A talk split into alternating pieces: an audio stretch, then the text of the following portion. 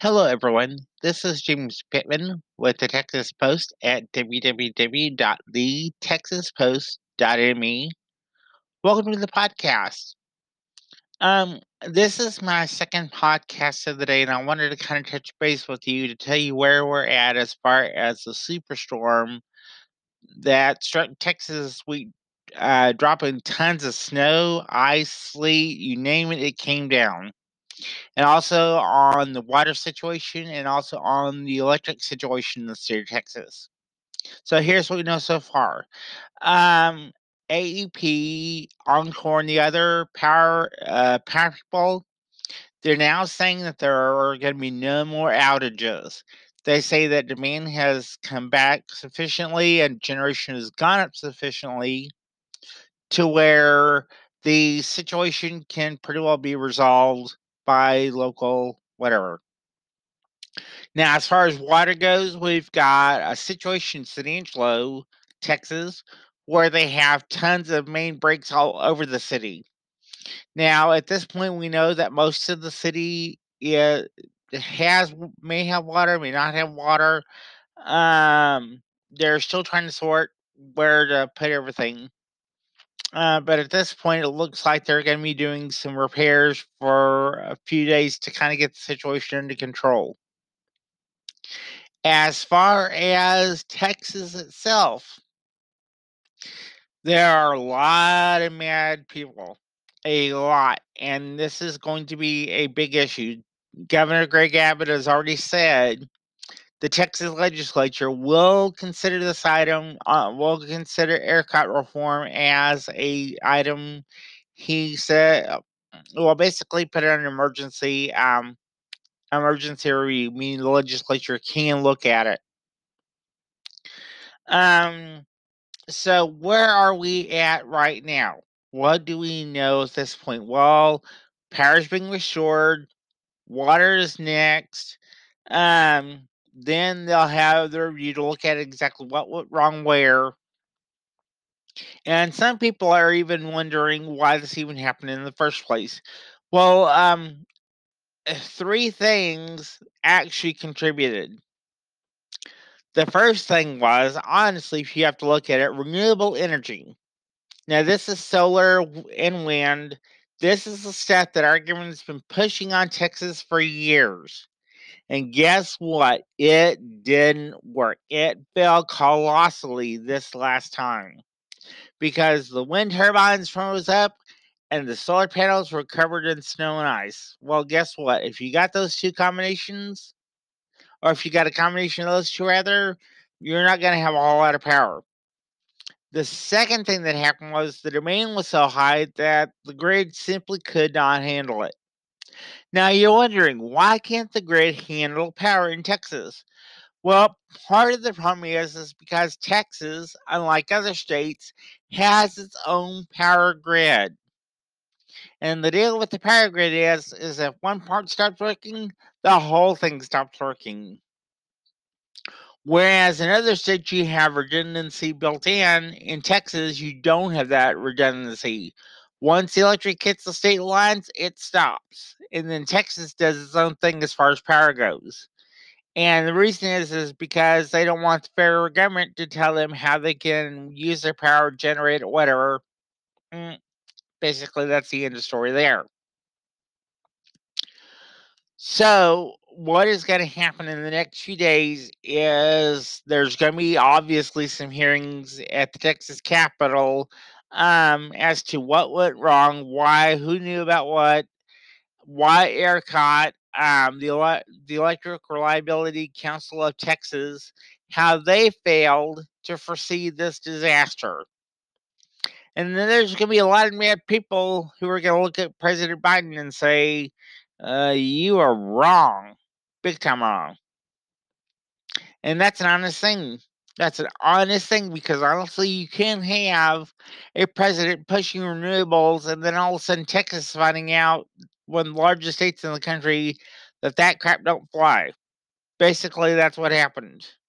So, what you have to understand is is that the power grid failed, the water failed, the natural gas came next and failed.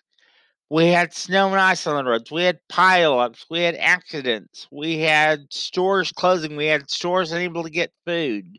We had restaurants closing, businesses closing. You know, there's no saying that this was the perfect storm, and guess what? It absolutely was. It absolutely was. Now, to put that in perspective, consider this. The last time Texas had this type of event, where it was this bitterly cold, was 1989. Let's see, that's 32 years ago. Wow. Imagine that 32 years since the last major snow event in Texas. And that one was the same as this one. It was an Alaska Norther that came down and decided to wreak havoc. So that's important to remember. Okay, I'm going to move on to my next topic. I want to talk to y'all about um, Biden. This is important. I want y'all to listen to this. Um, you know, over the last, let's see, Biden's been in office almost a month now, and he hasn't gotten one gotten one single thing passed. One, counter uno, single, one thing. Nope, no passing. Everything he has done in the last 30 days or 28 days, or 29 days rather, has been by executive order. He has not passed the stimulus. He has not passed energy reform. He has not passed any item through Congress except for the impeachment of Donald J. Trump. Now, I want you to consider that for a second.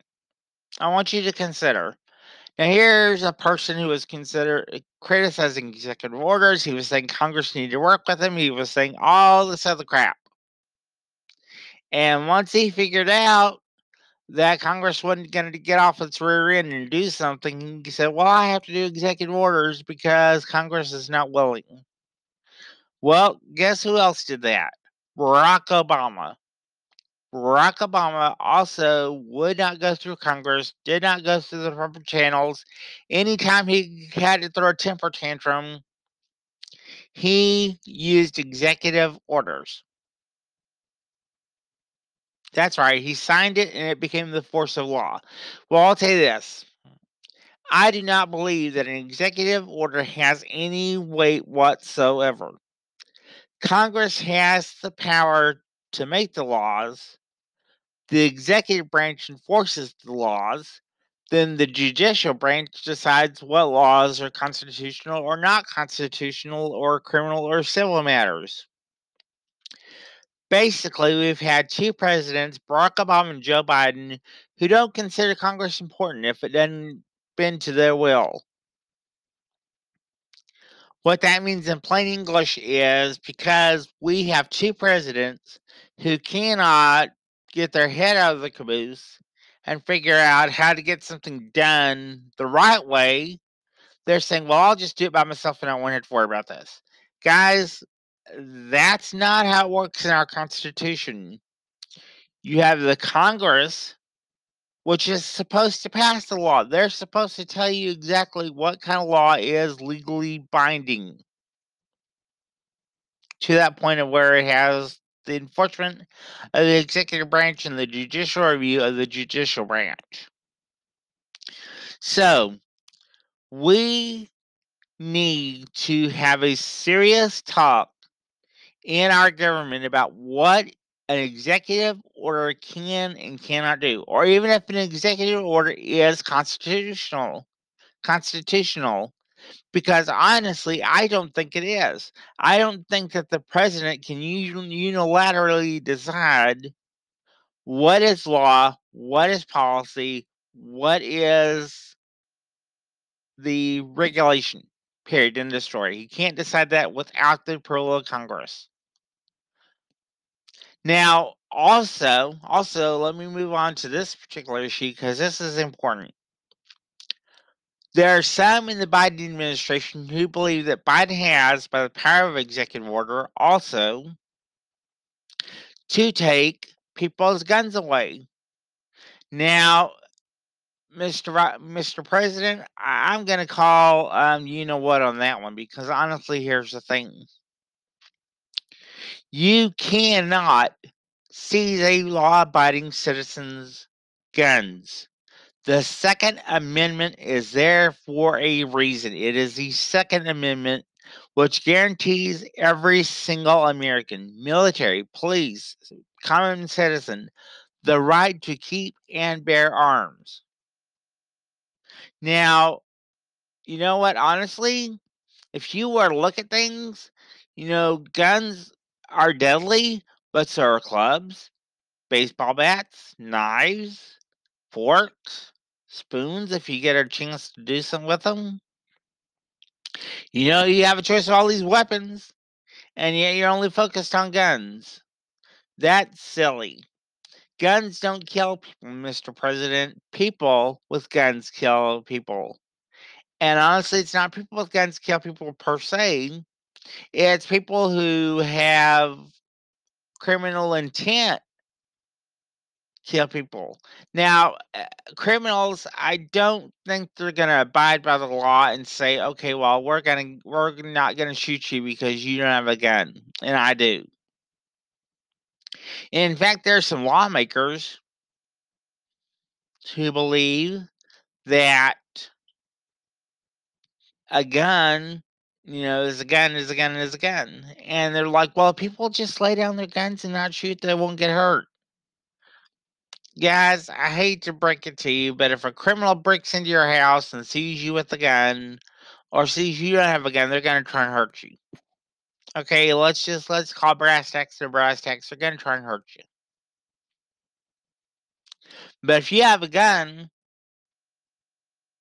then chances are I, have actually read a couple stories this last week where home intruders have broken in and a person with a gun shot them and disable him or kill him or whatever.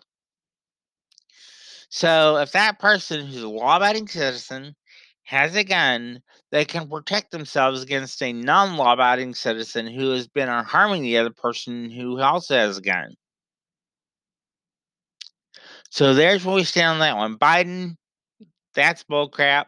Don't try it. Alrighty, so let's talk about another issue. Um, let's see, what can I think about to talk about this time? How about um the Mars Perseverance lander? Yeah, that's a good one. Uh, this afternoon, Mars Perseverance lander lander landed on the moon and took some selfies. So this this thing is really really cool because it's got the ability to actually collect samples for return to Earth in the near future. Not only that, it also has a dual rotor aircraft called Ingenuity. And what this is supposed to do, what this particular part of the rover is supposed to do, is it's supposed to attempt the first manned, or no, not manned, but unmanned flight on Mars. Now, there, as far as I know, there are no science instruments on Ingenuity. It's just a technology demonstration, but it's still the coolest thing since sliced bread if they can get it to fly. And as far as Perseverance, Perseverance actually has vials that they're going to use for a sample return mission from Mars back to Earth. You know, which will be really, really cool if they can pull it off because everybody's been dying to know what exactly are the Martian rocks made of. Wow, imagine that. Okay, so my final segment that I want to talk to you about is sports. Hey guys, if you haven't read the news stories on our website, minor league baseball is back. We have several teams that we're going to be covering this year, including the El Paso Chihuahuas, San Antonio Missions, uh, Midland Rockhounds. Um, those are going to be uh, the first cover Fighters. We're going to cover those as well. Um, they're going to be playing a different schedule, of course, because of COVID. And, you know, there's going to be some fans, not a lot, unfortunately. But the baseball season for minor league baseball will start sometime for AAA in May or AAA in, in April, and then AA in May, which will be really, really cool because here at our headquarters, we actually are close to the Frisco Rough Riders. So that's going to be really nice to see. Uh, I don't think we'll have a pass this year, but at least we will be covering them. So if you get a chance, uh, Centaur May, I think the season starts May 4th, May 6th, somewhere in there. You'll be able to see minor league baseball in our location. And you know what? We might even give you a rundown on this podcast of different scores and highlights of different games, which will be awesome.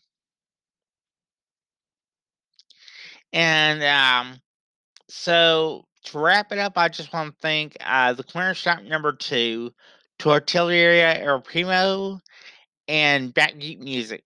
Thanks. Bye.